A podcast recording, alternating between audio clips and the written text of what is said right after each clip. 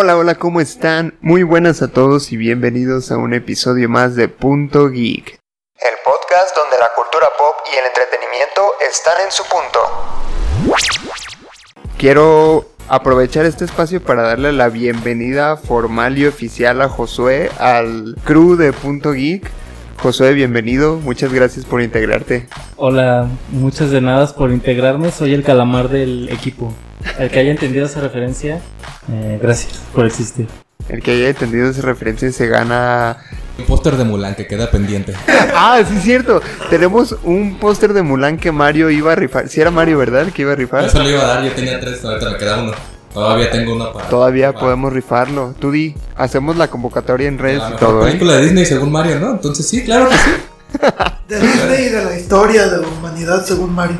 Como ya escucharon, me encuentro con Daniel Castellanos, Emanuel Martínez y mi amigo Josué el Calamar. O sea, no somos sus amigos, ¿te fijaste? Oh, bueno, también son mis amigos, pero creí que eso ya lo sabían. No creí que, que tuviera que puntualizarlo. Pero bueno, mis amigos, porque si no luego se agüitan. Este, pues el día de hoy vamos a hablar de Invencible. Creo yo que fue una serie que a pesar de que ya tenemos mucho en el catálogo del género de superhéroes, creo que esto se sale un poquito del molde a lo que estamos acostumbrados a ver, ¿no? Y me refiero a que pues es una serie que de principio te da como esta nostalgia por la cuestión de la animación, ¿no? Que te alcanza a recordar, o bueno, al menos a mí, eh, me recordó un poco a, la serie de Batman de los noventas por la cuestión de la animación, ¿no? La serie de los X-Men, ¿no? También. Ándale, también, algo así. Bueno, ya cuando va avanzando la trama, incluso en el mismo primer capítulo dices, no, esto no es para que lo vea un niño. que de hecho es uno de los puntos que yo tengo a favor de esta serie, pero ya cuando, cuando abordemos, que es eso del, esto no es nada parecido, aunque parezca, a lo que has visto. Sí. Y mira, hemos visto ya The Voice, que también podríamos decir que va un poquito por ahí, pero no tanto, ¿sabes? O sea, The Voice es como un desmadre más, eh, pero enfocado más en el mundo con superhéroes. Y aquí en Invencible estamos viendo como la problemática de los superhéroes, ¿no? O sea, entonces en, cuestión de violencia, podríamos decir que es un poquito parecido a The Voice, aunque yo digo que Invencible todavía es más violenta que The Voice. Pero fíjate que en The Voice, bueno, se me figura que ahí manejan más el rollo político y de cuestión de celebridades donde aspiran a ser parte de los siete, ¿no? Donde quieren ver como quién es el mejor y aparte es como, como ahorita, ¿no? De que quiero ser youtuber, quiero ser superhéroe, ¿no? Así, entonces sí. Y acá en Invencible, no, acá es como el estereotipo básico de quiero ser superhéroe para salvar y hacer mi equipo y demás. Pero... Pero sí, no, no te esperas, no te esperas nada de lo que, de lo que viene, ¿no? Yo lo que normalmente cuando me decían si estaba chido no, era tú supera el primer capítulo con eso. O sea, la primera parte del capítulo y termínalo bien. No lo dejes a la mitad y ya me dices si seguirle o no. Y con eso, es que el final del primer episodio te, dice todo, ¿no? Sí, pues de hecho, cuando yo empecé a ver la serie, eh, ya tenía ganas de verla desde que vi que Amazon la estaba publicitando, porque el creador es Robert Kirkman. Y como a mí me gusta The Walking Dead, dije, va, la voy a ver. Conocía la existencia del cómic, del personaje, porque sí me, sí me tocó verlo en pues no sé, puestos de revistas o así cuando estuvieron vendiendo los cómics, pero nunca lo leí. Como yo leía puro Marvel y DC, decía, ah, sí, ahí está lo demás, ¿no? Pero, mira, gratamente es una sorpresa el darte cuenta de que hay cosas muy buenas, incluso muchísimo mejores de lo que a veces Marvel y DC pueden ofrecer. ¿Sabes qué es lo, lo curioso en este caso? que eso que acabas de decir de yo leía Marvel y DC y lo demás pues como que lo hacía a un lado, eso pasaba, y seguramente no eres el único, eso les pasó a muchos lectores de cómics. Y lo curioso es que ahorita está tan saturado el mercado de los superhéroes en otros medios, aparte de los cómics, que mucha gente le va a pasar eso. Mucha gente te aseguro que va a ver Invincible en Amazon y, ah, de superhéroes, ah, ahora no, pues yo con el Marvel y con DC con este tema. Pues ese mismo fenómeno que nos pasó a los lectores de cómics, les va a pasar a, gente más, como más en general, ¿no? Por tantos superhéroes que hay ahorita. Entonces, este si alguien este, que le puede estar pasando esto ve Invincible ahí o se lo recomiendan, vean, no, no lo dejen pasar. Sí, totalmente recomendable. Fuera de lo que tiene Marvel y DC. Porque Marvel y DC como que se, se limitan, ¿no? A ciertas cosas. Ahorita que está todo ya en la televisión en cuestión de superhéroes, Marvel es mucho de, ay, sí, para niños, ¿no? De hecho, Deadpool lo maneja así como con pincitas porque dicen, es que acuérdense que Marvel es para niños, ¿eh? Así que... Entonces, la, la cuestión con Invincible es como de... eh, esto no es para niños, es superhéroes, pero me vale madre que no lo vean los niños, ¿sabes? Sí, y en general, por ejemplo, con Marvel, hablando de Marvel Comics, ellos tienen una línea que se llama Marvel Max, donde ponen a Punisher, a Wolverine, al mismo Deadpool, y esos cómics son de para adultos, son de 18 para arriba. ¿no? En, el, en el universo cinematográfico de Marvel, Tiempo ahorita que. pues, quiero- mejor movamos el sillón porque creo que no están a gusto, ¿verdad? No, yo sí. ¿Sí? ¿Seguro? sí. Ya, perdón. Decía yo. Punto de Este, edición. eh, ¿Qué? Ah, de- dentro del universo cinematográfico de Marvel, el Marvel Max vendría siendo Netflix, ¿no? En Daredevil sí vimos decapitados, vimos sangre, vimos sexo, vimos todo lo que se te ocurre para adultos, ¿no? En Punisher, no se diga. En Luke Cage, en todo, en todo lo, de, lo de Marvel Netflix. No es como el Marvel Max adaptado al universo cinematográfico. ¿no? Entonces, decir que, que Marvel es completamente para, para niños, pues no tanto en cómics como en otras áreas, ya se ha visto que pueden manejar algo más, más fuerte. Sí, pero me refería más a lo que está manejando Disney. Y seguro van a decir, Pues claro, es Disney. Da. Pero es que tienen el potencial para hacer cosas chidas para adultos, ¿no? Ahí tienen otras plataformas como Hulu, como Star, en donde podrían meter contenido de Marvel, pero un poquito más fuerte. Igual continuar con las series de Netflix, pero a lo mejor ya en otra plataforma, ¿no? Igual en mismo Disney Plus. Tienen también ahí producciones como de Mandalorian y eso que digamos que no son tan violentas como podría ser Daredevil o Punisher, pero pues no diría que es como para niños, ¿sabes? Fíjate que Winter Soldier me dio como el acercamiento a lo que podrían hacer y como que se están atreviendo y de pronto como que lo paran y dicen, no, espera, espera, hay que mantenerlo en, un, en, una, en una calidad, digo, en una categoría para jóvenes. No hay que pasarnos de lanza, ya le pusimos sangre al escudo, ok, paramos ahí. Pero realmente como que sí se ponen sus límites, ¿no? E incluso de repente hasta en la de, cuando veíamos, ¿no? En la parte de, de los rusos, cuando platicaban una parte en la que Thanos tendría la cabeza del cable así. Pero obviamente eso no quedó al final y fue como de, no, pues eso no podemos mostrarlo, güey. O sea, tenemos mu- muchachos, ¿no? Piensa en los niños. ¿Alguien, por favor, quiere pensar en los niños? Entonces, aquí ya no se podía, ¿no? Y, y sobre todo al ver, algo que me impresionó mucho fue el cast que tiene Invincible, ¿no? Por ejemplo, la- la- los actores que tiene ahí de J.K. Simons, incluso el, el que veríamos antes como el señor Bate, el Glenn. Ah, Steven Yeun. como lo, lo hace muy chingón Steven Yeun, lo hace bastante bien.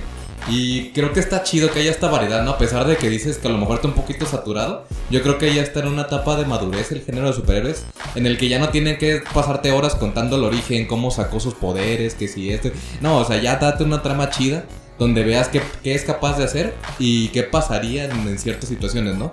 Ya es un poquito más denso, ya no, ya no nos convencen con simplemente, ah, es un güey que tiene poderes y la vamos a ver por eso, ¿no? Cosa como el Jupiter Legacy, que a pesar de que, o sea, si no la llevas bien la historia, tenga superhéroes, la neta no va a pegar si no la, si no la haces funcionar. Sí, y este, aparte, Disney le ganó el mandado a Warner al crear un universo. Ahora Amazon le está ganando el mandado a Disney al crear series más maduras, más realistas, y Disney se tiene que atrever, si no, le van a robar el mandado y, y, ah, después Disney va a ser el Warner ahora, que todo lo que salga va a ser basura porque Amazon ya nos está dando contenido más maduro, más realista, que es el que realmente consumimos y el que tanto nos gusta. Aparte ahorita que mencionas tú lo de que ya no es necesario que te expliquen cómo obtiene sus poderes y todo, creo que aparte está bien justificado en la historia. Porque es algo que no necesitas. O sea, tú empiezas a ver Invencible y no sientes esa necesidad de. Porque este güey tiene superpoderes, ¿no? No sientes que sea un hueco ya, ¿no? Porque como que lo entiendes. Incluso Ajá. hasta en el aspecto dices, ah, este güey es Batman, este güey es, es- es Superman. es- Ajá, o sea, o sea, pero eso es eso es algo, eso es un punto a favor para la serie, o sea, te construyen un universo a partir de algo que tú ya sabes. Y te presentan cómo podías darle la vuelta a eso mismo que ya sabes, ¿no? Y- Esa es otra y cosa. algo muy interesante. que- Los, los clichés, porque está lleno de clichés, Ah, ¿eh? sí, de superhéroes. hasta se burla de los clichés Pero esa es la cuestión, o sea, tiene clichés que estás acostumbrado a ver en todos lados, pero aquí pasa lo contrario, ¿no? O sea, el bueno siempre gana y aquí te dicen, eh, no, no es cierto. Este es el superhéroe, pero ¿qué crees? No va a ganar. Así, ¿no? Entonces, yo creo que la historia está muy bien construida. Al grado de que puede puede hacerte prescindir de ciertos elementos, ¿no? Como decíamos, y incluso utiliza recursos fuertes para atraer la atención del, del espectador, ¿no? En el primer episodio que vimos... Ah, antes que nada quiero aclarar que este episodio va a tener spoilers, Te iba a preguntar, ¿puedo decir? muy bien, muy bien. porque no quiero que después, ay no, es que no lo he visto, a ver, Igual y, igual y hasta aquí, ¿no? O sea, no hemos dicho un spoiler hasta aquí. Si no la han visto, alguien no la ha visto, véala. De verdad, muy recomendada, es cortita, apenas tiene 8 episodios, me parece. Entonces, está bastante bien. Ya se confirmó segunda y tercera, así que no hay bronca de decir, ay, se me quedó la primera temporada en Netflix. Eh, y ya, y pues siguen- pueden seguirla viendo y se prepara muy chingón para algo después, ¿no? Entonces, a partir de aquí, ahora sí ya hablaríamos más denso de lo que veríamos en la serie, ¿no? sí, a partir de aquí ya contiene spoilers. Vayan a ver la serie y después regresan a seguir escuchando el podcast. O no, también yo siempre he sido de la idea de que si una historia es buena, aunque te la spoileen, sigue siendo buena. Yo vi Juego de Tronos sabiendo que... spoiler, ¿Sabiendo el final? sabiendo que Jon Snow moría y revivía. Pueden preguntarle a mi hermano que me vio cómo lloré cuando lo mataron y cómo lloré cuando lo revivieron, a pesar de que ya sabía. Porque es eso. Aunque estés, aunque te spoileen, si es una buena historia, eh, va a ser buena. Y creo que esto pasa aquí también. Es una buena historia y no importa que te digamos, "Eh", va a ser una buena historia. Es más el cómo que el qué, ¿no? No es el qué hagas, sino el cómo lo hagas. Entonces, sigue dando emoción. Sí, es, es precisamente lo que, que te, lo que te quería decir. O sea, se atreven a usar elementos importantes para atraer tu atención y no bajar el nivel. O sea, porque hemos visto muchas series o películas, producciones en general, que utilizan un recurso muy mamón y dices, ay güey, para que superen esto va a estar cabrón. Y la neta no la arman. Las únicas series, o bueno, que puedo recordar ahorita, que han hecho eso de ponerte algo impactante y que aún así te siga sorprendiendo con nuevos capítulos ha sido con Invencible y con Attack on Titan. Pero, por ejemplo, aquí en, en Invencible, en el primer capítulo, la verdad es que todo va transcurriendo normal, ¿no? Un chavo que descubre que tiene superpoderes y, ay, mira, ya puedo volar, ¿no? Y como todo joven se emociona y dice, pues ya soy un superhéroe, ¿no? A huevo. Tanto que se pone invencible de nombre.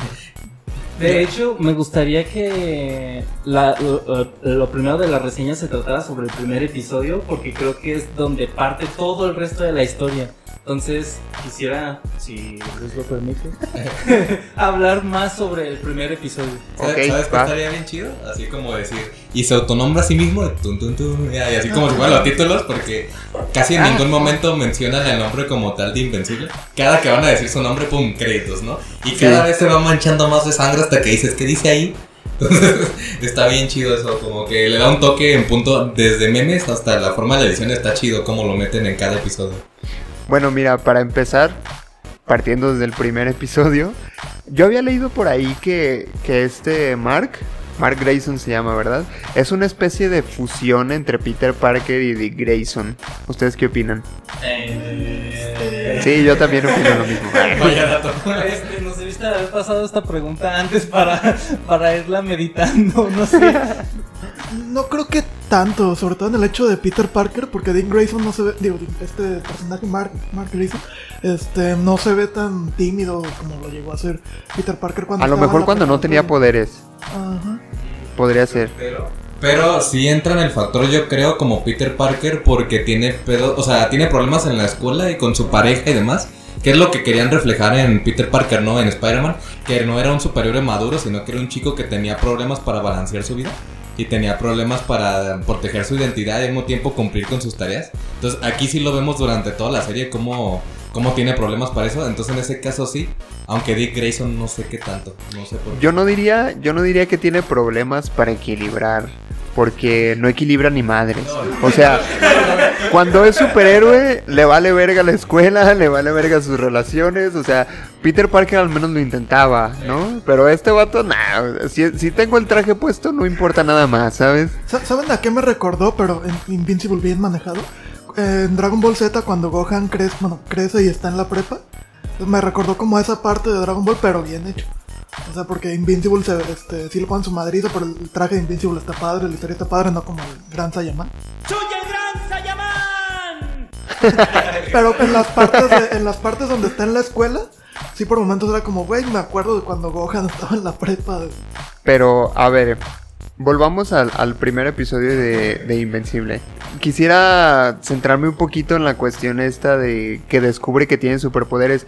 A mí en lo particular, al principio se me hizo como muy rápido, ¿no? Te presentan a, a Omniman y que los guardianes del globo y bla, bla, bla. Y este chavo dice, ah, yo quiero tener superpoderes. Diez minutos y pum, ahí están tus superpoderes. Y yo dije, bueno, al principio como que no me hacía mucho sentido porque se me hacía rápido, ¿no? Pero después dije, bueno, la serie se trata de tiene sentido, ¿no?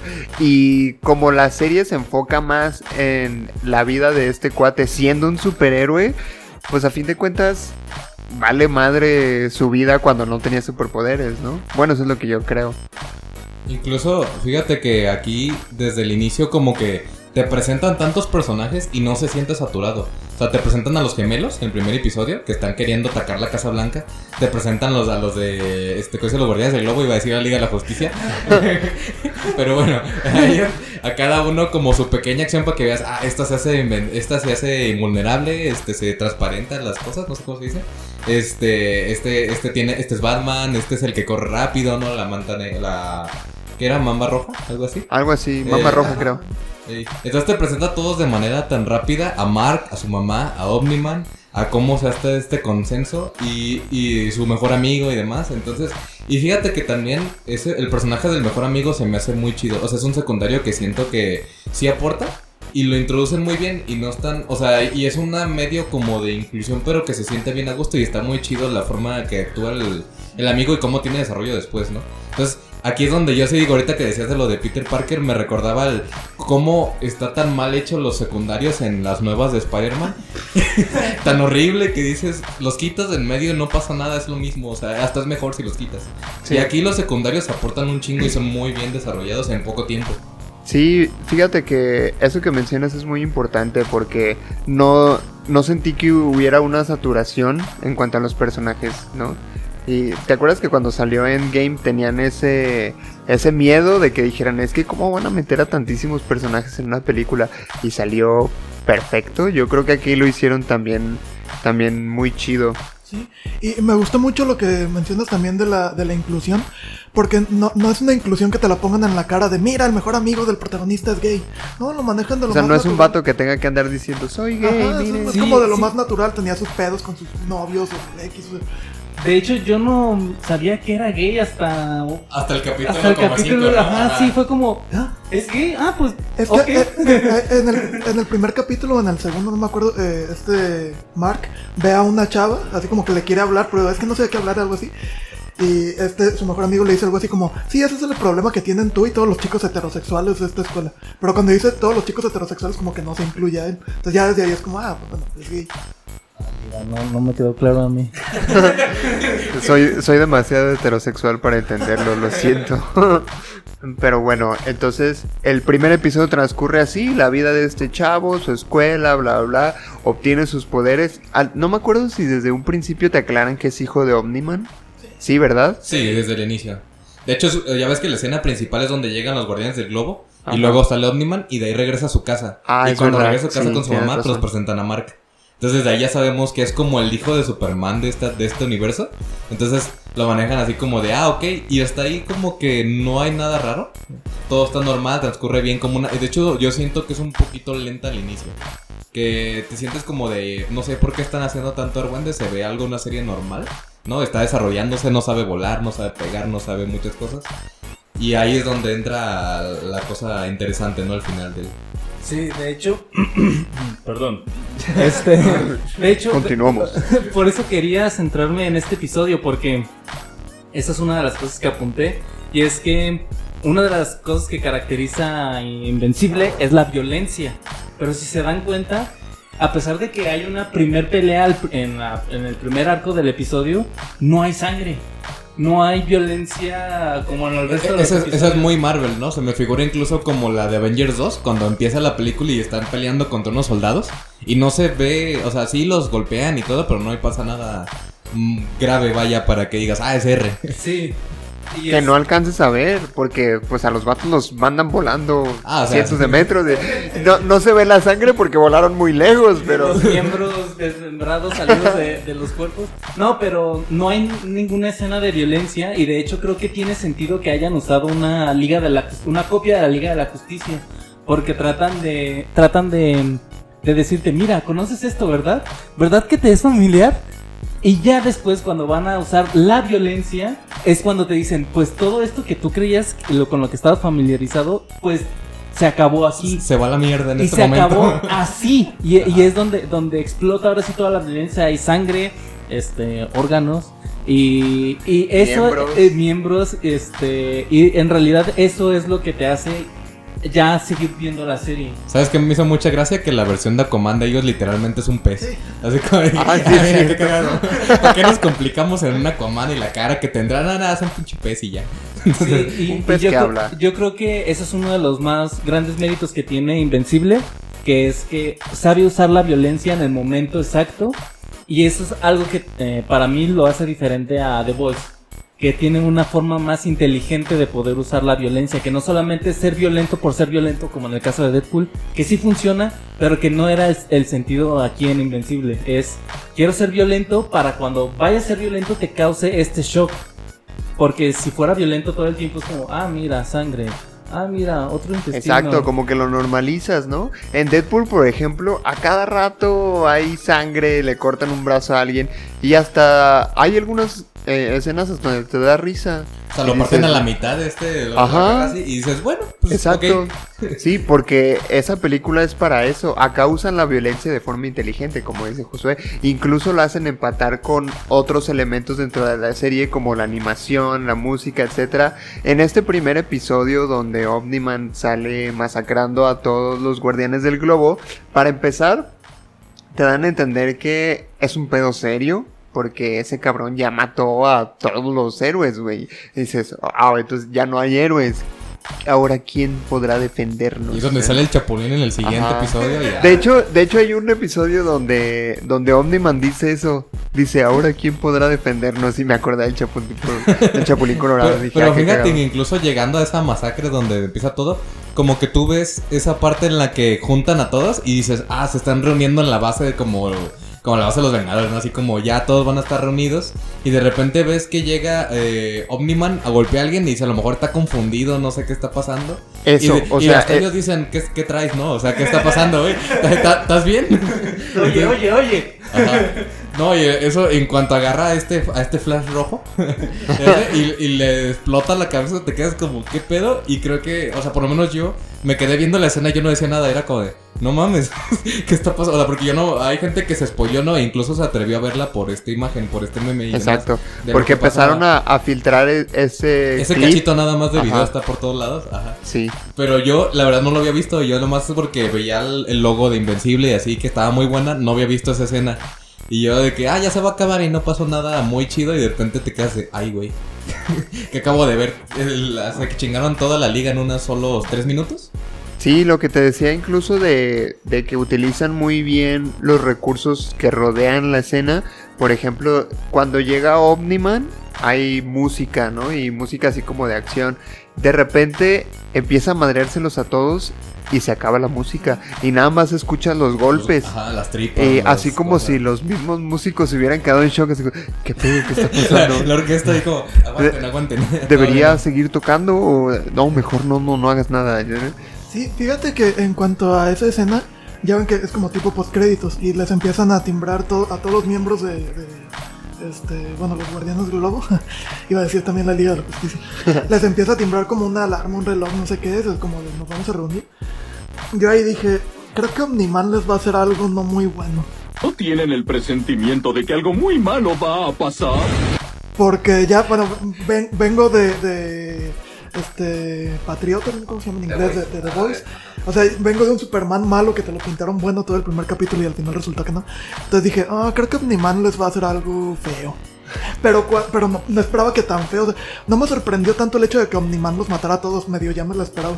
Pero la forma en que los mata, sí dije, no mames, ¿qué, qué pedos pasaron? Y algo chido de esa serie es que no te acostumbras a esa violencia. A pesar de que se puede ver a lo largo de toda la serie, sí, digamos a lo largo de toda la serie, no te la pasan tanto como para que te acostumbres a ver tanta violencia, ¿no? Y es que, por ejemplo, en The Voice, el ambiente te prepara para que, o sea, para ser un, una como colores muy grises, muy negros y todo, y la seriedad con la que hablan todo y todo, dices, bueno, viene algo cabrón. Y aquí al ser ese aspecto mismo que decíamos al inicio del episodio sobre que se parece a X-Men o a estas caricaturas Muy viejitas, colorido. te, te saca de onda y dices, ¿neta? ¿Van a, van a meter eso? No mames, o sea, sí te, sí, sí te, te saca de onda, pero para, para una, pero para bien, ¿no? Y esperas más de eso. Algo se me hacía muy gracioso cuando la estaba viendo, estaba viendo junto con amigos el- este primer episodio y le decía, es que se me hace bien cura como a- aquí a Batman, o sea, bueno, al que representa a Batman, este, llega y eh, con la estrategia de le cae desde arriba, este lo agarra de un pie y lo azota y ya, listo, ahí quedó. Y es como, bueno, es el meme, ¿no? De que realmente cómo sería Batman v Superman en algún punto. Bueno, Sí, ya, bueno, si él quisiera. es que Batman me molesta de muchas maneras, pero no estamos aquí para hablar de Batman. A lo mejor después, en, en el aniversario de Batman, hay que hacer un episodio de Batman criticándolo nada más. José, ¿tú cómo viviste esa escena donde Omniman mata a todos? Con mucha. eh, ¿Cómo decirlo? Es que más. eh, yo no Yo. ¿El para qué cosa de quién? Yo la vi. La, el primer capítulo lo vi cuando ya iban como en el cuarto episodio. Entonces yo ya sabía que era una serie violenta. Entonces cuando empecé a ver el primer episodio fue como, ¿dónde está mi violencia? ¿Dónde están mis intestinos? y ya cuando empezó a salir, ya, ya recibí la respuesta y fue exactamente, fue como, este, fue muy impactante y sobre todo me gustó que Omniman sí saliera herido, porque al final de cuentas son ocho personas con poderes increíbles que le estaban contra una sola persona. O sea, creo que era obvio que iba a ganar, pero a mí me gustó que sí saliera herido, pues. Y en realidad como ya sabía que iba a ser violenta, pues nada más fue como sentarme y empezar a ver. Pero me encantó, me encantó totalmente. Ahora, ¿sabes? También pudo, pudieron haberlo manejado de dos formas, ¿no? O presentarnos el hecho de que alguien mató a los del globo y está ahí Omniman herido y al final te revelan, ¿sabes qué? Yo me los chingué, ¿no? Y eh, al final es una revelación grande, pero aquí no. Aquí te dejan como espectador sabiendo lo que pasó cuando nadie más sabe lo que pasó. Y, y la mamá y el hijo y la gente en general está como de, obviamente no fue Omniman. Él nos quiere, ¿no? Él es bueno. Él es, pu- él es puro de corazón. Pero yo creo que sí te dejan como con poquita duda, porque todo el capítulo te presentan a Omniman como bueno y después mata a todos, pero tú no sabes por qué. Entonces, Ah, tú sí. no sabes si Omniman es bueno o es malo. No sabes si ¿Por qué lo hizo, no? O sea, es lo que te preguntas todo hasta el final. Sí, que de hecho en el primer episodio cuando salva a Batman, creo que lo salva Ajá. de abajo de un, de un este, de, un camión. de- ajá, un camión que lo estaba aplastando, ¿no? Ajá, Cuando- este Batman se le queda viendo como raro, ¿no? Y Omniman también como que se quedan viendo raro, como de forma muy sospechosa. Ahí fue cuando dije, ah, creo que no se caen bien, creo que no son amigos, creo que él no es de la Liga de la Justicia falsa. Que eh, quisiera, no sé si ya lo mencionaron, pero hay mucha gente que, que deja de ver la serie porque salen los Guardianes del Globo como una copia de la Liga de la Justicia. Nada más para aclarar que es intencional. Para que Ah, claro. el espectador se, de- se sienta familiarizado con eso, porque al final los va a matar a todos. No, pero no es Batman, es Al Oscura, me acabo de acordar. Para nada es Batman, es, o sea, nomás porque tiene el traje negro y los hojitas y todo, no. no seguramente también es millonario y él financiaba todas las operaciones. Filántropo, Playboy. Ah, no, ese es otro. Ah, sí, ese es otro. Ese es eh, hombre de hojalata. Hombre de lata. Ajá. Y pues fíjate que, ¿sabes? Otra cosa ahorita, este, también que se me hace muy irónico, que hasta después como que vi un meme y me hizo pensar en eso, es- son un poco burla hasta los nombres de los personajes, ¿no? Si te fijas, por ejemplo, Inmortal, desde Ah, el sí. episodio 1 te lo matan y dices, ok, Invencible, te lo vence en cada capítulo. Entonces te quedas como de, bueno, está curioso los nombres que le ponen porque cierto, también hay otros, pero ahorita no me acuerdo que también es medio irónico Y el nombre otros que, le no ponen. tienen como mucho sentido, ¿no? Como Eva Atómica. dices, Ajá. "A- Amiga, tu nombre de superhéroe literalmente contiene tu nombre en él. o sea, Es- eh, vengo, ¿Has oído vengo hablar de ver WandaVision, secreta? e- Eva Atómica, no sé si te la- Entonces, está curioso. Yo creo que el personaje más inútil de toda la serie a mí en cuanto a poderes y eso, para mí es Rex. Si te fijas, nunca logra hacerle nada a nadie. Sí, o sea, nomás es como el cuate que los distrae un ratito y corre. yo la verdad no estoy seguro de cuáles son sus poderes, güey. No, O sea, solo eh, de repente veía que sacaba fuego. Es que saca como palomitas, o sea, como bolitas y las hace explotar, ¿no? O sea, las hace... Pero no sé si él las prende, o sea, como estas bombas y las enciende y las avienta. O si él las crea o no sé. Pero realmente los explosivos que lanza como que no hacen mucho, ¿sabes? O sea, le gusta mucho la pirotecnia. Ajá. Sí, Ese eso es un chino de aquellos años. De... ¡Pum! Vamos a la mula, ¿no? Volviendo al póster. Ándale, sí. Pero otra cosa que estuvo chida fue los personajes, güey. Creo que cumplen muy bien su, su papel, de- eh, independientemente de cuál sea. Si es bueno, no necesariamente te tiene que caer bien, ¿no? Como Rex, que fue un hijo de puta toda la serie. A mí, la yo lo terminé odiando, el cabrón. Pero es- está chido, ¿no? O sea, que siendo bueno pueda caerte mal o incluso otros que siendo malos puedan caerte bien como el compa este que se hace como de roca O, o Ah. los gemelos, ¿no? A mí se me hacen grandes personajes esos. Bueno, a mí me gusta mucho. Cómo lo van desarrollando durante, durante el rato. Este. Y sabes qué se me hace bien. Bien curioso. Si te fijas en los orígenes de los personajes, normalmente estamos acostumbrados que cuando ellos están practicando, entrenando y demás, no le. hasta que están listos, se enfrentan a una verdadera amenaza. Algo que sí los dañe. Entonces, mientras tanto son enemigos pequeños y están leve. Aquí no, aquí llega a su primer misión y le pone una madriza y luego de otra y así. O sea, aprende mal rollo. O sea, no le dan chance de que aprenda y de que sea un buen superhéroe, sino que todo el rato lo están poniendo al límite, ¿no? Ni siquiera puede. pero creo que eso es algo bueno Es algo, algo bueno. realista Ajá. porque imagínate tú si de repente despiertas y tienes superpoderes y no solo tú hay más gente con superpoderes obviamente hay gente que se va a querer pasar de lanza pero Imagínate tú como buen sentido de la moral que tienes, dices, ah, yo voy a ser un superhéroe, ¿no? Voy a utilizar mis poderes para el bien y ya porque tengo superpoderes soy don verga, ¿no? Y sales a querer patear traseros, pues no, amigo, la, la vida no funciona así. y te ¿no? llega el bro que te dice, ¿cuántos años de experiencia, no? Y tú dices, no, otra vez no, Latinoamérica. Maldita sea Latinoamérica. Maldita sea otra vez experiencia. Pero sí, ¿no? O sea, te presentan un mundo más realista donde dices, donde ya llevan muchísimos años, desde tu papá hasta todos los que han sido, este, ya en general en el mundo. Entonces llegan y es como, bueno, yo llevo 15 años en esto, tú llegaste ayer, literal, a esto. Entonces, pues sí, es obvio que no le va a ir nada bien, pero hasta mal rollo, ¿no? O sea, sí, sí, Sí, no, dices, no, aprende a las malas. ese este le apagaron los poderes del prota, ¿no? Este no tiene poder al revés. Por ser el prota le vamos a dar más duro. Ese es otro de, las cosas que te decía de los clichés. O sea, tiene clichés muy de ese estilo, pero que salen todo lo contrario, ¿no? ¿Tú qué opinas, Emma? Sí, pues creo que, que no se miden con el personaje principal. De hecho, el, el cómic tiene cosas mucho más fuertes según he, he leído. Este, que incluso hay la duda de que esas cosas más fuertes las adapten en esta serie. Porque de plano Robert Kirkman se pasó de lance con el protagonista. Pero como dicen, ¿no? O sea, es, este, es ir aprendiendo a la mala y realmente así aprendería un superhéroe. Yo no dudo que si en The Voice, volviendo a, como a las similitudes, el hijo de Homelander este, llega a crecer y obtener poderes, pues yo creo que también lo adaptarían así, ¿no? A- vas a aprender a la, a la mala. Ole chingadazos. Como, con- como, como la vieja usanza, ¿no? A putazos. ¿Cuántos dos más dos? Ah. Dime la tabla del 7, ¿no? Y órale, Mark. No, pero. A ver, hijo, vuélale para allá y si no llegas, hay tabla.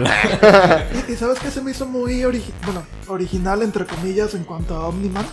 Este origen que bueno, después resulta ser falso, pero cuando él cuenta en el primer capítulo, cuando él cuenta que todo su planeta está lleno de guard bueno, seres superpoderosos, que ya en ese planeta ya son superpoderosos, no es que el sol les dé poder, no, ya son superpoderosos de ahí, cada uno elige el planeta que va a ir a proteger y todo eso. Se me hizo una buena vuelta de tuerca a Superman, que es obviamente el personaje en el que está basado. ¿No? Es, como, no, aquí ya somos superpoderosos y nuestra sociedad está genial y vamos a, proteger cada planeta, ¿no? Ya después, bueno, se descubre que eso es falso. Y bueno, ya más adelante diré lo que opino de- del giro que le dan en cuanto al origen de, de Omniman. Pero no creo que sea falso. O bueno, nunca lo plantearon así en la serie, ¿no? Porque la idea de Omniman era precisamente la Tierra la vamos a conquistar, pero para hacerla mejor. Sí, o sea, el- es como un plan como genocida, así como lo de, como de vamos a mejorarla y vamos a ayudarla a partir de matar a la mitad, así como medio lo de Thanos. Sí, sí, o sea, él, él la historia que le cuenta su hijo al principio es como todos somos guardianes y yo decidí venir aquí a la Tierra, cada quien decide un planeta, yo decidí venir aquí a la Tierra a protegerlo. Y luego resulta que sí, la invasión, se él dice que si son parte del imperio la Tierra va a ser mejor, o sea, el, el objetivo al final es bueno, si lo quieres ver así, pero pues sí está hablando de conquistar, de matar, de bla, bla, bla. Llega y, eso te no dice, estaríamos mejor con López Obrador. Ah, a- andamos, andamos electorales hoy, ¿no? También, aparte Ah, sí. venimos aquí con la votación a para- todo lo que da. Para no sé qué día nos vayan a escuchar, pero el día de hoy que estamos grabando es domingo 6 de junio, día de votaciones. ¿Ya votaron, muchachos? Claro que, que, que sí, ya, ya, ya hicimos la votación. No, espero que no hayan votado por Omniman. Era falso, lo que dijo ahorita Emma no, no es cierto, al final no, no es bueno. Bueno, Omniman no nos daría chance de elegir para empezar. No, de hecho, incluso lo que dicen, ¿no? En Porto, o sea, sí quiere mejorarla, pero si solamente si se puede. Porque dice que incluso si no llegan a la transformación, a la cuarta, a la transformación que quiere, que quiere dar a esta, esta raza, pues que se extingan mejor, ¿no? Que se mueran y ya. Pero él quiere tratar de evolucionarlos y hacernos una raza superior. ¿No? Entonces, no sé, o sea, está chido que te manejan esa trama, te la estiran, pero no se hace aburrido porque, eh, comentaba, maneja unas subtramas muy chidas. A final de cuentas, en cada capítulo te deja una subtrama que concluye, que no te la dejan hacer la que concluye para bien del episodio, pero que se puede continuar después. No sé, o bueno, a lo mejor es porque hay algunas subtramas que no han continuado. Porque, por ejemplo, cuando hacen como Cyborg al, al novio de del amigo de Mark, ya no se sabe qué pasa con De- Oh, ese vato. Simplemente sí, es como no. de, ah, lo hicieron Cyborg. Cool. Ah, bueno, sí, o sea, él sí se sabe que está en recuperación y le dice que va a pasar como un mes ahí. Pero de ahí, de esa parte hasta el final, ¿no? Ese episodio continúa al final porque agarran a los cyborgs y los usan contra Omniman. Y ven que este cuate está trabajando para este mini gobierno como anti antivillanos, por así decirlo. Como Shield de este lado. Ajá. Pero, pero sí, ¿no? O sea, le dan una pequeña continuación y cosa que el científico este culero de los cyborgs eh, tiene la voz de Ezra Miller, ¿no? Entonces también A ahí empatando un poquito con este cast que la neta está muy chido de voces. Y, y no sé, o sea, a mí, a mí uno de los que más me gustó y me sorprendió al final del episodio fue el sexto, que creo que es el que vuelve a ser Gore desde el 1. O sea, desde Ah. el, el del Beastman, el de donde agarran a madrazos a todos otra vez en un edificio. Ah, fue el quinto, cuando- ¿no? Ese. Creo que sí, es en el que quieren derrotar a un jefe de la mafia. Porque Ajá. el tipo que nos aparece en el primer capítulo, que es el que quiere vencer eh, Mark, quiere derrotarlo porque le debe a este gángster. Entonces le dice, ayúdame y podemos mejorar la ciudad, ¿no? Y creo que ese episodio empieza y termina muy redondo. O sea, con la conclusión de ver cómo este, este giro, donde este cuate que pedía su ayuda para derrocarlo, ahora yo soy el gángster, ¿no? Ahora yo voy a ser el jefe. Entonces te quedas como, ay, güey, creó un Kimping, ¿no? ahora ahora ya trajo a su familia y miren, muchachos, todo esto será suyo, no Así como la Cheyenne. Y así como esa, la, la trama de Marte, no sé cómo se te hizo también. Se me figura referencia a Star, a este personaje que ahora va a salir en la nueva de Suicide Squad, que es como una estrella de mar y que las Ah, estrellitas se le pegan en la cara a las personas. Igualito, igualito, lo mismo. Es el personaje en Marte. Y dije, ok, otra referencia. Pero también está chido, ¿no? Pero creo que es algo que tampoco le dieron mucha continuidad, ¿no? Porque se supone que un astronauta se quedó en Ajá. Marte. De hecho, al final sí le dan, si te fijas en el último capítulo, este, se ve como este cuate ya trae su ejército. O sea, pero es con como Ajá. 5 segundos. Como que te dicen, o sea, no nos olvidamos de que pasó esto. Algún día le va a partir la madre lo que hizo Mark, ¿no? Porque al final de cuentas fue error suyo, ¿no? Porque a pesar de que era su misión, le dijeron, si se va alguien de aquí y trae eso, va a ser un desmadre. Y güey como, nah, vámonos. no, Sí, no voy a, recibir- "Ah, no- no voy a desinfectar nada". la nave por tus cosas del COVID. O sea, nos vamos de aquí Se- así nomás. Se trajo el COVID. Se cagó el COVID, Mark, y ahora ya andamos en cuarentena y pues nada. Bueno, eh, referente a, a los personajes, yo sigo con los personajes y con las subtramas, de hecho, a una que me gustó mucho fue la de Robot. Me pareció muy interesante la historia, el trasfondo que le dieron a este compa, pero no sé, eh, o sea, estuvo chido, pero no sé si la motivación como que me terminó agradando del todo, porque el güey nunca en la vida dijo que en realidad era un humano controlando un robot. Y no sé si existía como algún motivo importante para mantener eso en secreto. A fin de cuentas lo que dijeron los gemelos es cierto. Incluso cuando el güey estaba como más vulnerable, era peligroso. Aun cuando lo habían sacado de la cápsula esta. De hecho, porque es una especie, o sea, se me figuró como un Stark con un cuerpo inservible, ¿no? O sea, porque a final de cuentas, si te fijas, saca hasta su Buster al final. Ajá. Cuando le dicen, no, pues nos vamos a la cárcel y así, ah, ¿quién nos va a llevar, no? Y saca todos sus robots y todo así como la escena de Iron Man 3.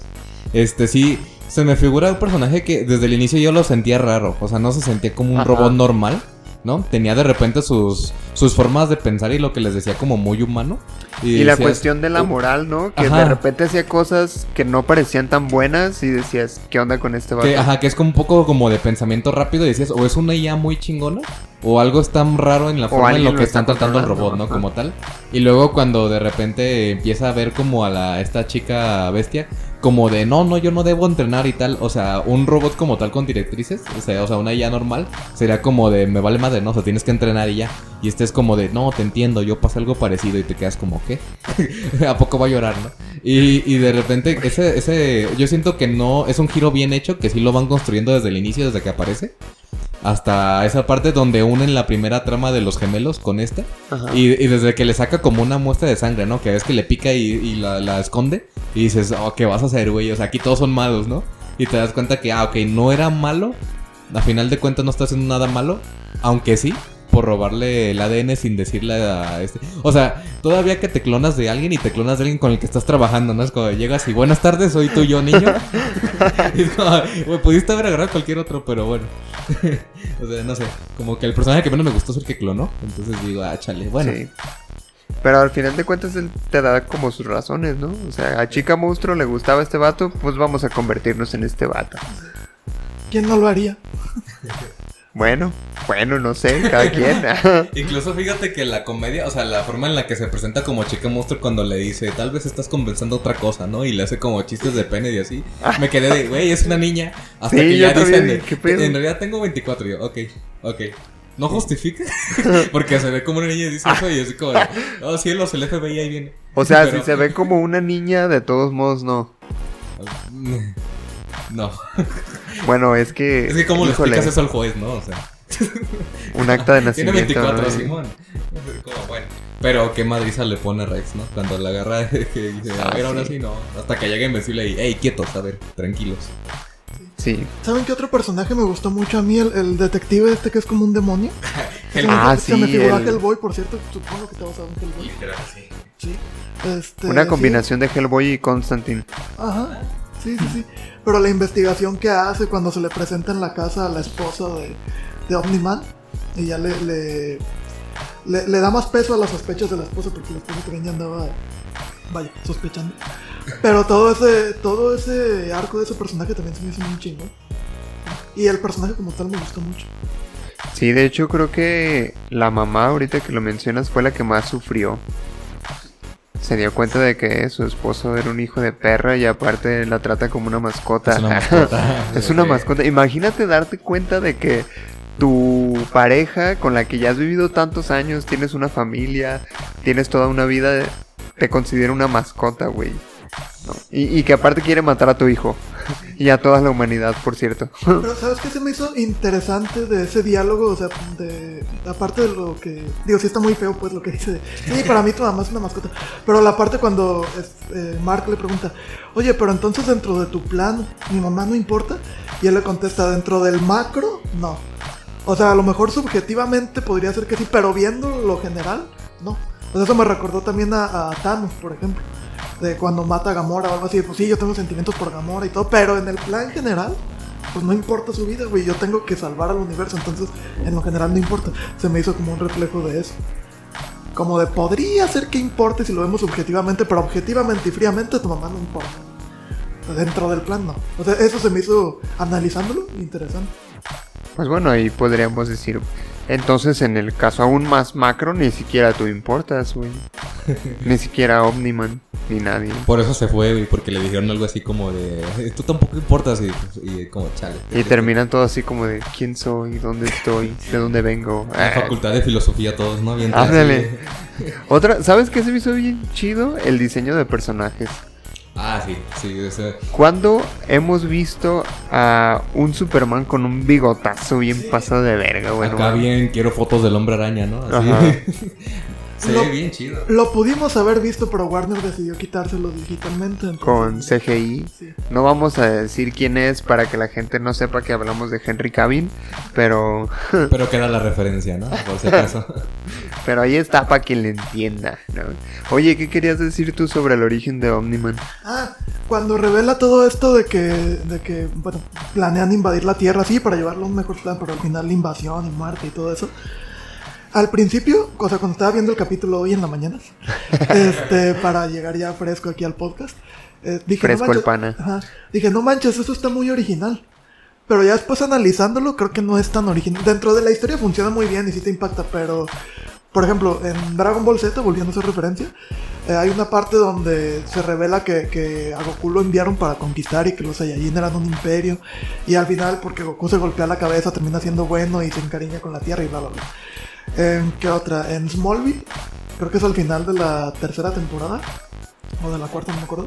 Hay una parte donde Clark está, o sea, está bueno, toda la temporada se trata de que tienen que encontrar unas piezas que encajan con parte de la nave de Clark y al final, en el último capítulo de la temporada, Clark encuentra todas las piezas, las pone y empieza a salir como un texto en, en kryptoniano y Clark termina así como que lo lee y, y Clark está así como, ¿qué pedo? Y no me acuerdo con quién está, si con Lana o con Jonathan Kent, no me acuerdo. Pero le, pregunta, oye Clark, ¿qué tienes? Y voltea a Clark todo asustado y le dice, es que no me enviaron para proteger la Tierra, me enviaron para conquistarla y pum, se acaba la temporada. Entonces ya cuando, cuando lo piensas dices, bueno, esto de que Superman, o el personaje superpoderoso que vino del espacio, vino realmente para conquistar, ya lo hemos visto en otros lados. O sea, funciona muy bien dentro, dentro de Invincible, si te sorprende, pero ya que lo analizas ya lo has visto en otras partes, entonces... Pero es que aparte, cuando metes a un personaje así como Omniman, ¿cómo le puedes dar un origen que sea original? ¿Sabes? Sí, claro, o sea, o sea esto lo, lo digo como, como una observación, no es algo así como, puta, me arruinó Invincible cuando me di cuenta de eso, no, pues, digo, el Omniman es una copia de Superman, los Guardianes del Globo es una copia de la Liga de la Justicia, hay muchas eh, copias, ¿no? O sea, esto no me arruina para nada la serie, pero sí ya analizando le dije, bueno, ya lo he visto en otros lados, esto del superpoderoso realmente venía a conquistar, ¿no? Bueno, eh, ya estamos en el final de temporada. Que qué buen final, por cierto, ¿eh? Ah, sí, sí tengo algo que comentar. Que me gusta mucho que. Me gusta mucho que. Usan de forma muy eficiente y correcta la parte de humanizar a Omniman. Algo que intentó hacer Zack Snyder en Batman v Superman. De intentar humanizar a este ser superpoderoso. Con el pedo de, de su mamá y Marta, etcétera pero que muchos fans no quedó como muy claro el por qué Marta y en cambio en Invincible, en Invencible, sí, sí supieron cómo humanizarlo y cómo él empatiza con todas estas emociones humanas terrestres de ver a los hijos crecer, de verlos este, lograr este, objetivos, verlo anotar una, bueno, hacer un, un home run y creo que lo hicieron muy bien y es lo que al final él trata de más bien lo hace como entrar en crisis sobre lo sobre su meta eh, verdadera. Entonces creo que es una de las partes que más me gustaron del final que, que sí lo humanizaron de forma eficiente y que al final sí impacta en, en él ¿Sabes qué? Creo que nos deja eh, Invincible que creo que puedes hacer un buen desarrollo de personajes. Unos buenos, un personajes que sean entrañables y no necesitas, como muchas veces dicen, es que el MCU ya lleva 10 años haciendo, construyendo esto y demás. En 8 episodios nos hizo, nos trajo personajes tanto secundarios como primarios muy buenos. Y creo que hubo un desarrollo de personajes, sobre todo en Mark, pensando en el principio y en el final. Al principio lo que más, lo que Mark quiere que nos presentan es, quiero ser como mi papá. Y no puedo lograr llegar a ser como mi papá y se pone una madriza y lo intenta y entrena y tal pero para poder ser como él. Al final, él ya no quiere ser como él. Al final le dice, yo no quiero ser como tú, yo no quiero ser- conquistar la tierra, yo no quiero esto. Entonces llega Pero a lo ese sigue punto, queriendo. lo sigue queriendo, ¿no? Pero al final de cuentas ya no es su punto de que ya no aspira a ser como él. Ya simplemente él es como, ok, ya sé quién soy, yo quiero defender a la tierra. Tú no quieres, pues tendremos que arreglar esto a putazos. Pero al final de cuentas, pues te quiero, ¿no? O sea, y la escena que más me impactó, yo creo, a pesar de que todo es muy visceral, ¿no? La pelea que era inevitable entre un punto entre Optiman y Mark, queda en donde la parte del tren. Haré todo el trabajo óptimamente. Optiman. Perdón. Ay, disculpe. Pero sí, la parte donde lo agarra a Mark y lo pone frente al tren y le dice, ahí te va, vas a chingarte a todas estas personas y no puedes evitarlo. Y ves como, como él trata de poner las manos como para frenarlo y no puede. O sea, simplemente termina matándolos a todos. Y es y te quedas O sea, como imagínate de- lo traumático que fue para Mark. O sea, le queda toda la sangre y todo le dice, ah, sigues todavía. Y lo avienta edificios y todo. O sea, le pone una reverenda Y todavía madriza. como le dice, güey, todo este desvergue que está pasando es tu culpa. Ajá. O sea, si fueras más fuerte, No, y- si quisieras unirte a mí, Incluso No la escena donde, donde salva al que cuate que cae del helicóptero, no, del avión, no me acuerdo qué era. Este, y que dice, ah, me salvé apenas, por fin, ¿no? Y llega el Omniman y, no, no creo, pum. Y te quedas de, ah, la ver, qué culero, o sea, no era necesario el chile. O sea, pobrecito, pero se había salvado del susto de caer así del pinche avión y apenas, ah. no lo salvaste, perdón. Ah, sí, sí es una escena muy fuerte. Y otra vez en, en esto, o sea, se guardan lo mejor, o bueno, lo más violento para el final, para generar el shock más fuerte, que es otro punto a, favor de lo que ya había comentado. Sí, ¿sabes? También me gusta mucho el hecho de que en esta pelea final, toda la destrucción de, que causan estos dos personajes, este, sí te lo muestran, sí ves las muertes, sí ves la sangre, sí ves los cadáveres. Me acuerdo mucho una vez que estaba viendo la película de Los Increíbles con un amigo, y la última parte donde este, el villano ya está en la ciudad y no sé qué, y hay edificios sé qué. Se me quedó muy grabado que mi amigo me dijo, güey, si te fijas, ahí se murió un chingo de gente. Pero tienes que estar muy atento para darte cuenta. O sea, cuando los increíbles llegan y todo, hay un putero de destrucción, ya hay un chingo de cadáveres ahí. Pero bueno, es Disney, es Pixar, no te lo van a mostrar. En Man of Steel, por ejemplo, hubo un chingo de destrucción, que fue lo que más le, lo que más le criticaron a la película. Pero lo que vimos fue la destrucción de los edificios, no vimos cadáveres. En Civil War, cuando le están mostrando el general Rose a los Vengadores, miren, vamos a hacer estos tratados por esto, y les muestra las imágenes, tú entiendes, ah, ok, se murió un chingo de gente, pero nunca ves cadáveres de ese edificio derrumbándose. Acá sí, acá sí ves los cadáveres, niñas muriéndose, o las mamás muriéndose, y las niñas, o los niños buscando, ¿qué pasó con mi mamá? Mi papá pues, se murió. Y sí ves cómo se van este, descuartizando por la pelea, sí lo ves tal cual, ¿no? No es como que, ah, mira, se derrumbó un edificio y pues ya tú deduces que se murió gente. No, así te muestran que se murió. Incluso acá, fíjate que hay una duda que yo me quedaba como el hecho de este de que si en las noticias sacan de que Omniman es malo y es el que mató a los guardianes y todo, podrían pensar que de alguna manera, o sea, los que son muy fans porque había gente que era fanática de este, de este señor, pues era como de cómo va a ser malo él y todo. Y la manera en la que lo resuelven de que vuelve inmortal y otra vez lo parte a la mitad enfrente de las televisoras, ahí es como, ¿te queda duda? ¿Te queda duda de que este güey es el que los mató? Entonces ya ahí como que cierran toda esa cuestión de que la gente no sabía qué había pasado. Bueno, ahora ya sabes, lo volvió a matar enfrente de todos, ¿no? Es, es como aquí en México las personas que creen que cierto personaje de la vida pública de este país pues no es corrupto y no compra votos y es un santo. Pero sí es, ¿no? Cada quien no. A verlo, hazlo, ra, ra, ra. Pero bueno, yo quería comentar del final de temporada que me encantó la chinga que le pone Omniman a Invencible. Creo que es otro de los puntos fuertes en donde te enganchan y te dicen, este es el final de temporada, pero la que sigue va a estar más chida, ¿no? Eh, lo que mencionas de que humanizan bien a Omniman, pero yo destacaría también las cosas que dijo Mark, porque Omniman estaba muy en, en plan de, hasta se lo dijo, de, no, no te vas a unir a mí, ah, pues te mato, ¿qué me cuesta tener otro hijo? Y Mark así cuando le dice, ¿qué te va a quedar después de 500 años? El otro, a ti, papá, te tendré a ti. No manches, hasta yo lloré ahí, güey. Era imposible no, no hacerlo, o sea... Era, por era eso- como voy a llorar, aunque es una gran plantilla de meme y ya viste todas las ediciones, pero estoy llorando. No, yo, yo, yo no lloré, la verdad, pero. No, la verdad yo tampoco. sí. Oh, Me siento mal por no haber llorado. Acá, disculpen, no, no, claro que no lloré, no. En este episodio no se derramaron lágrimas. Más falso que mi arete. Pero bueno, eso fue el, el final de temporada de Invencible. Que creo que.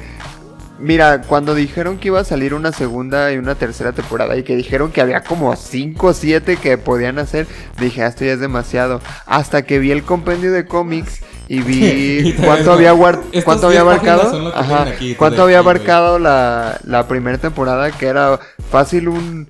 que será? Un 10% de todo el contenido que hay. Dije, no, sin broncas salen hasta más temporadas. Ahora yo tengo una duda, ¿les cayó bien Amber? Yo tuve problemas toda la temporada con ella, no sé, no me caía. Y la comparo mucho con, eh, no sé si vieron la serie de Flash, Ajá. con, con Iris. Se me figura mucho ese tipo de personaje que nomás está ahí como de... Ay, o Para sea, cagar el palo. Sí, nomás cagando el palo, la neta. O sea, a final de cuentas. Y todavía después le dice así como de. Yo ya sabía que eras un superhéroe. Entonces. Pero, Si ¿sabes me cayó bien Amber, no. Siguiente pregunta. No, siguiente pregunta. No, a, a mí, pues, fíjate que se me hizo X, no me cayó ni bien ni mal. Pero esa escena de, cu- de cuando le dice, este, no, pues yo ya sabía, a mí se me hizo genial, güey, porque rompe, bueno, se me hizo a mí que rompe con un cliché del típico del superhéroe le revela a su novia quién es. Y la típica reacción de la novia es, no manches, no me lo esperaba, oh por Dios. O se enoja o se termina enamorando muchísimo. Siempre estuve enamorado de ti, eh. Ajá. Y, y acá es como que. Es- porque aparte tienes en primer plano a Mark, ¿no? Cuando se quita la máscara y le avienta todo este discurso. No, por yo llegaba tarde, no sé qué. Nomás lo está haciendo él. Se voltea o, se- o cambia la escena, cómo está reaccionando la chava y la tipa está bien tranquila con su maleta. Sí, güey, ya sabía. Eso me encantó porque yo esperaba que estuviera sorprendida o estuviera muy encabronada. Y no, está bien X. Sí, güey, ya sabía, ya te. Pero, o sea, aún sabiendo. Es que es por eso que te cae mal, güey. O sea, porque no empatiza. O sea, si sabes que tu novio es un superhéroe, ¿por qué te agüitas si no llega a cenar? O sea, es- claramente porque- está haciendo cosas más importantes. Pero No, es que tienes. eh, Yo en esto sí estoy de acuerdo con Amber. Porque tienes. No, o sea, tienes prioridades. O usa tus prioridades, tienes responsabilidades. No, no por ser invencible puedes dejar de lado como ser permisivo con él. O sea, es como, ah, eres superhéroe, ah, entonces déjame plantar cuando quieras. Si ya hiciste un compromiso, tienes que cumplirlo, no nada más porque ser héroe ya va a valer. Pero, ¿tú podrías con eso en tu conciencia? O sea, si imagínate que tu novia es una superheroína y de repente te enteras que hay un pedo tipo eh, lo de las Torres Gemelas, güey. Y si ella no va, todo el mundo se muere. Y tú, ah, no, tienes que venir, ya habías quedado. O sea, si, si, si vienen contigo y toda esa gente se muere, ¿cómo te sentirías tú? Aquí el pedo creo que es que Mark no está comunicando los problemas que tiene. O sea, que, oye, voy a tener esta misión, chance y no llego. Por si me pasa algo, es por esto que no estoy Pero llegando. es que no le quería confesar que era su identidad. Lo que el primero que le dijo a la Evatómica le dijo, no le digas, güey. Y ya de ahí como No, que no, le dijo, si le vas a decir es porque la vas a tomar en serio, así que Ah, échale bueno, sí. coco. Pero aparte hay una parte. Hay parte, una parte donde Mark. Este, Mark le dice, oye, pero entonces si ya sabías por qué estás tan encabronada. Y ella le dice, pues que no me dijiste tu identidad secreta. Que por, que por cierto, no sé si explican cómo es que se dio cuenta, pero el- ella está encabronada porque él no le dijo, ese es el pedo. Pero es que ¿por qué le tenía que decir? O sea, si tú estás iniciando una relación con alguien, no le tienes que contar todos tus secretos no, así no, de... pregúntale a ella, no te estoy aclarando por qué estaba enojada. No, y luego, además, cuando ya ves que la última parte es donde llega tarde a lo de esta de beneficencia, cuando le parte la madre a este león cósmico, Ah, sí. ¿no? Que, y, y la... Y Omniman nomás viendo. Ajá, y es como de, no, es que buena película, ¿no? Cuando le están partiendo la madre a su hijo. Y no, de veras, qué buena pelea, ¿no? O sea, que se meten todos los, los guardianes y no, el, el león es como de, ya me aburrí, ¿no? GG Easy, ya me voy. Ahí Se me queda. afiguró mucho un personaje de Magic. Pero creo que soy el único ñoño que juega Magic, así que... El de Car- Ah, no, no. No, disculpa. Sí eres el único. Perdón. Siguiente comentario. Pero, pero sí, no, o sea, digo, cuando llega, cuando no llega esto, este, de repente le dice así como se encabrona con él. Y después es así como que Eva le dice, uy, lo atropelló un tráiler o algo así, ¿no? Y lo ve todo hecho mierda y dices, ok, se te baja el enojo, ¿no? Te enojaste de que no llegó, pero el güey literal lo hicieron popó, o sea, ahí está tirado en una cama de hospital y dices, bueno, y la morra, a mí no me hacen pendejo. Este vato es superhéroe y se estaba peleando. se golpeó él solo para no venir. Dijo, atropéllame, pinche camión, ¿no? 380 ahí enfrente. No. Por eso digo, o sea, siento que sí, al final se justificaba, ¿no? A pesar de que algo malo y que es- lo podía entender hasta cierto punto. Y era como de, ya, güey, o sea, ya vete con Eva, mejor ya paro. O sea, ella ya sabe qué onda contigo. Sí, o sea, Eva es la mejor. Tiene que este, estar con ella. Sí, sí. Pero también. Güey, hace sus casas, o sea, ya tiene su crédito, ya tiene su arbolito. ya O sea, todo. ella es como, como esta Wanda, la de... la- Ah, ya sé, ya de como, Ajá, te moriste, no hay pedo, te revivo y te traigo hijos, te pongo casita, ¿no? Todo chingo de, güey. Sin pedos, ¿Qué más quieres? Este, pero es que imagínate si lo pusieran como su pareja ahorita. Tendría que ser su pareja todo el resto de la historia. ¿Y qué tiene? ¿Y el problema? Bueno, creo que eh, conociendo al autor, al final la mataría a él, la mataría a ella. Ah, ya sé. la- el Alguien autor- la va a matar, entonces- entonces- alguien la va a matar de un batazo en la cabeza. Eh, Eso, eso es lo que da miedo. O sea, al inicio sí fue como, ah, lo hizo Robert Kirkman. Y luego fue como, ah, lo hizo Robert Kirkman. O sea, es como, eh, güey, me va a emocionar con personajes bien chidos. Me va a decir, ¿te gusta? Déjalo mato. ¿Te Ajá. gusta? Déjalo mato. Y yo sí, o sea, no, no sé. O, o no sabía si lo iba a alargar innecesariamente, ¿no? Después de 15 años, O- ah, temporada poner 10 a- de Invencible, ¿no? Los iba a poner una temporada completa a buscar una niña que ya sabías que estaba muerta. No sé, digo, casual. Y todos, todos en 15 años, güey, Invencible se sigue transmitiendo, qué pedo, eh? Ya con tres spin-offs y... Es el nieto de Invencible, ¿no? Ya, Invenciblito. Ya, ya por fin se muere Omniman después de mil años. Ya, ya descubrieron qué pasó después de 500 años, ¿no? Cuando no iba a estar nadie ya. Sí, yo espero, no creo que pase eso con Invencible, ¿eh? porque es una serie que a pesar de que ya está muy choteado el género, logra ser innovadora. Y como ya vimos que sí tiene un final, eh, no creo que haya problema por eso, porque cuando inició The Walking Dead todavía no se acababa el cómic. De hecho el cómic terminó hace poquito, hace uno o dos años creo. Yo creo que Sí. incluso a pesar de que el cómic es, o sea, de que lo que vimos, no, lo que falta de contar, es muy largo, pueden optar por ciertas cosas sí, ciertas cosas no, y aventarnos unas seis temporadas. A lo De hecho muchas cambiaron algunas bien. cosas de la, de la serie a comparación con el cómic, como Amber por ejemplo. Y aquí no, no sé si viste, yo vi muchos comentarios, yo no he leído el cómic, pero he visto muchos comentarios que a, a pesar de que siempre está mejor el cómic, ¿no? Aquí Ajá. era al revés, es mejor, está mejor la serie, yo de qué. Entonces, Pero bueno, yo creo que ahí también entra el hecho de que nadie ha leído el cómic, Y- entonces... no, y es que aquí, aquí entra porque un compa me dijo, ah, me voy a leer el cómic ya porque qué huevo esperar la temporada y todo. Entonces intentó, no se puede, no, porque está todo mezclado, no va lineal. Agarra temas de, o sea, lees el cómic y los primeros que te agarran temas del final, luego del inicio y luego de... Está bien revuelto, está bien raro. Como lo vi. Entonces sí, decía, ya me spoileé, güey, voy en el 2. Entonces, creo que no es tan buena idea. Si te vas a leer el cómic, pues léete el cómic, sin- pero no lo veas a la par de la serie porque una te va a quedar mal con otra y te va a spoilear como este episodio. Entonces una buena recomendación es que leas el cómic desde el principio, ¿no? Ajá, Porque no es como que cuando ves un anime que te gusta y dices, ah, voy a empezar el manga en donde se quedó el anime, no hagas eso con Sí, Invencible. pues yo me, porque- aventé, yo me aventé eso con Shinjeki, por ejemplo, ahora que terminó, dije, ah, déjame leer lo poquito que resta del manga y ya con eso todo tranqui. Pero sí, dice, no, Invencible no se puede. Así que no, no le intenten seguir donde se quedó la serie, no queda. Pero entonces, ¿cómo? Bueno, olvídalo, iba a decir una estupidez. Desde el 1. Tomo Desde el 1, uno. empiezo hoy mismo. Ajá. Clásico de Luis. Chale. No, ya no voy a ver nada. Medítalo. Todavía no acaba la lista de que le dio Mario de los animes y cosas que ver. Sí, no, de, de hecho tengo una lista muy larga de cosas que quiero leer y cosas que quiero ver. Entonces, que creo que nunca la voy a terminar, siendo honestos. Voy a ser honesto conmigo mismo. Se los digo aquí al aire, bueno, no necesariamente al aire, a toda la gente que nos escuche. Soy honesto conmigo mismo. Quizá nunca termine esa lista. Así como, ¿te acuerdas de esos tiempos en los que decías qué veré? Ahora es como, ¿en qué momento podré ver todo lo que quiero ver? O sea, ya es Y, y ¿sabes qué me pasa? Es como de, ay, tengo como 10 series que ver, que no son 10, son en realidad como 50, pero, ay, tengo como 50 series que ver. Voy a ver Avatar otra vez. Pon los Simpsons. y dices, bueno. One Piece otra vez desde el principio, Ya, chingue su madre. Apenas- te, te pasa como los memes que dicen que tienes un chingo de canciones en tu reproductor y siempre escuchas las mismas. Ándale, algo Tengo así. un chingo de series por qué ver, pero siempre veo Avatar. Es que, amigo, Avatar es Avatar. Aquí es donde digo que apenas empecé la segunda temporada de Dark. Apenas voy en esa, entonces, chale. Me queda mucho rato todavía y de una hora los capítulos. Ya hablamos de Dark en un episodio. Hacen chingo y sí. Por eso no estuve. Me iban a spoilear todo. Aparte de que no entiendo. Bueno, sí. Dark es muy compleja. Yo creo que deberías verla con un cuaderno al lado para que vayas ¿De haciendo tus anotaciones. Yo, yo veo los de. Yo, yo al final de temporada sí veo los de que qué pasó en, las tem- en toda la temporada, ¿no? El resumen y yo a ver, ¿qué, qué es lo que vi? Pero sí está muy buena la neta, está muy, muy feliz. Está interesante. Es un volver al futuro maduro. Bueno, este, pues creo que ya no hay nada más que comentar, a menos que quieran dar una conclusión. Bueno, sí me gustaría, no sé si lo comentaron, ¿tienen un personaje favorito ya con esta primera temporada? No sé.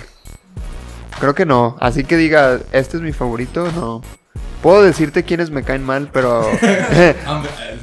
Mira, eh, pero así que. Ah, este es mi favorito, no. Yo sí, Eva. Es mi favorito y no quiero que le pase nunca nada. Podrían sacar un spin-off de ella y lo vería con gusto. El.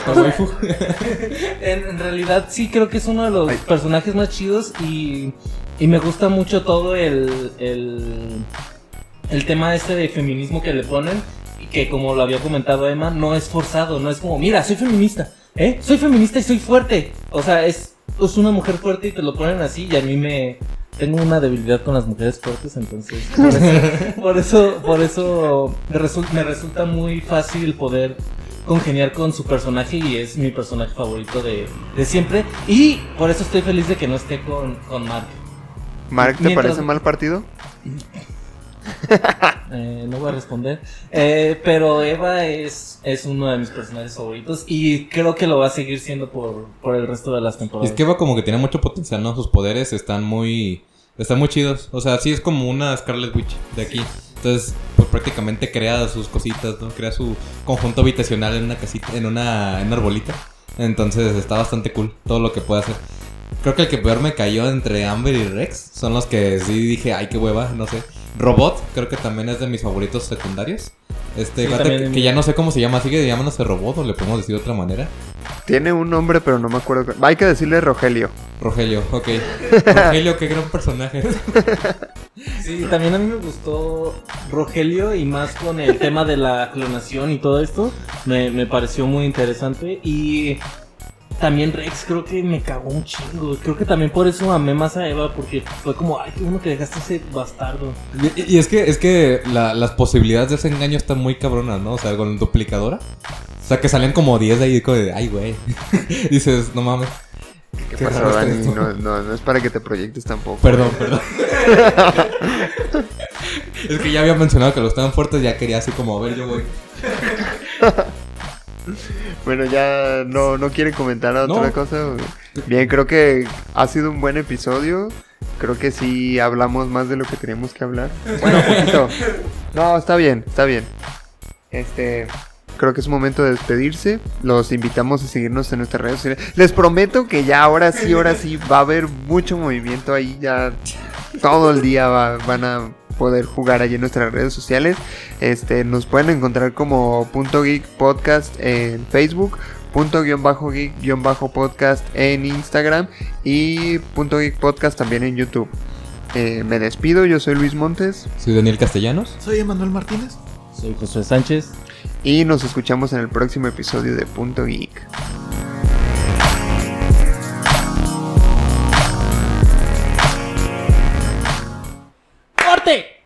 ¡Corte! Que los audífonos peguen.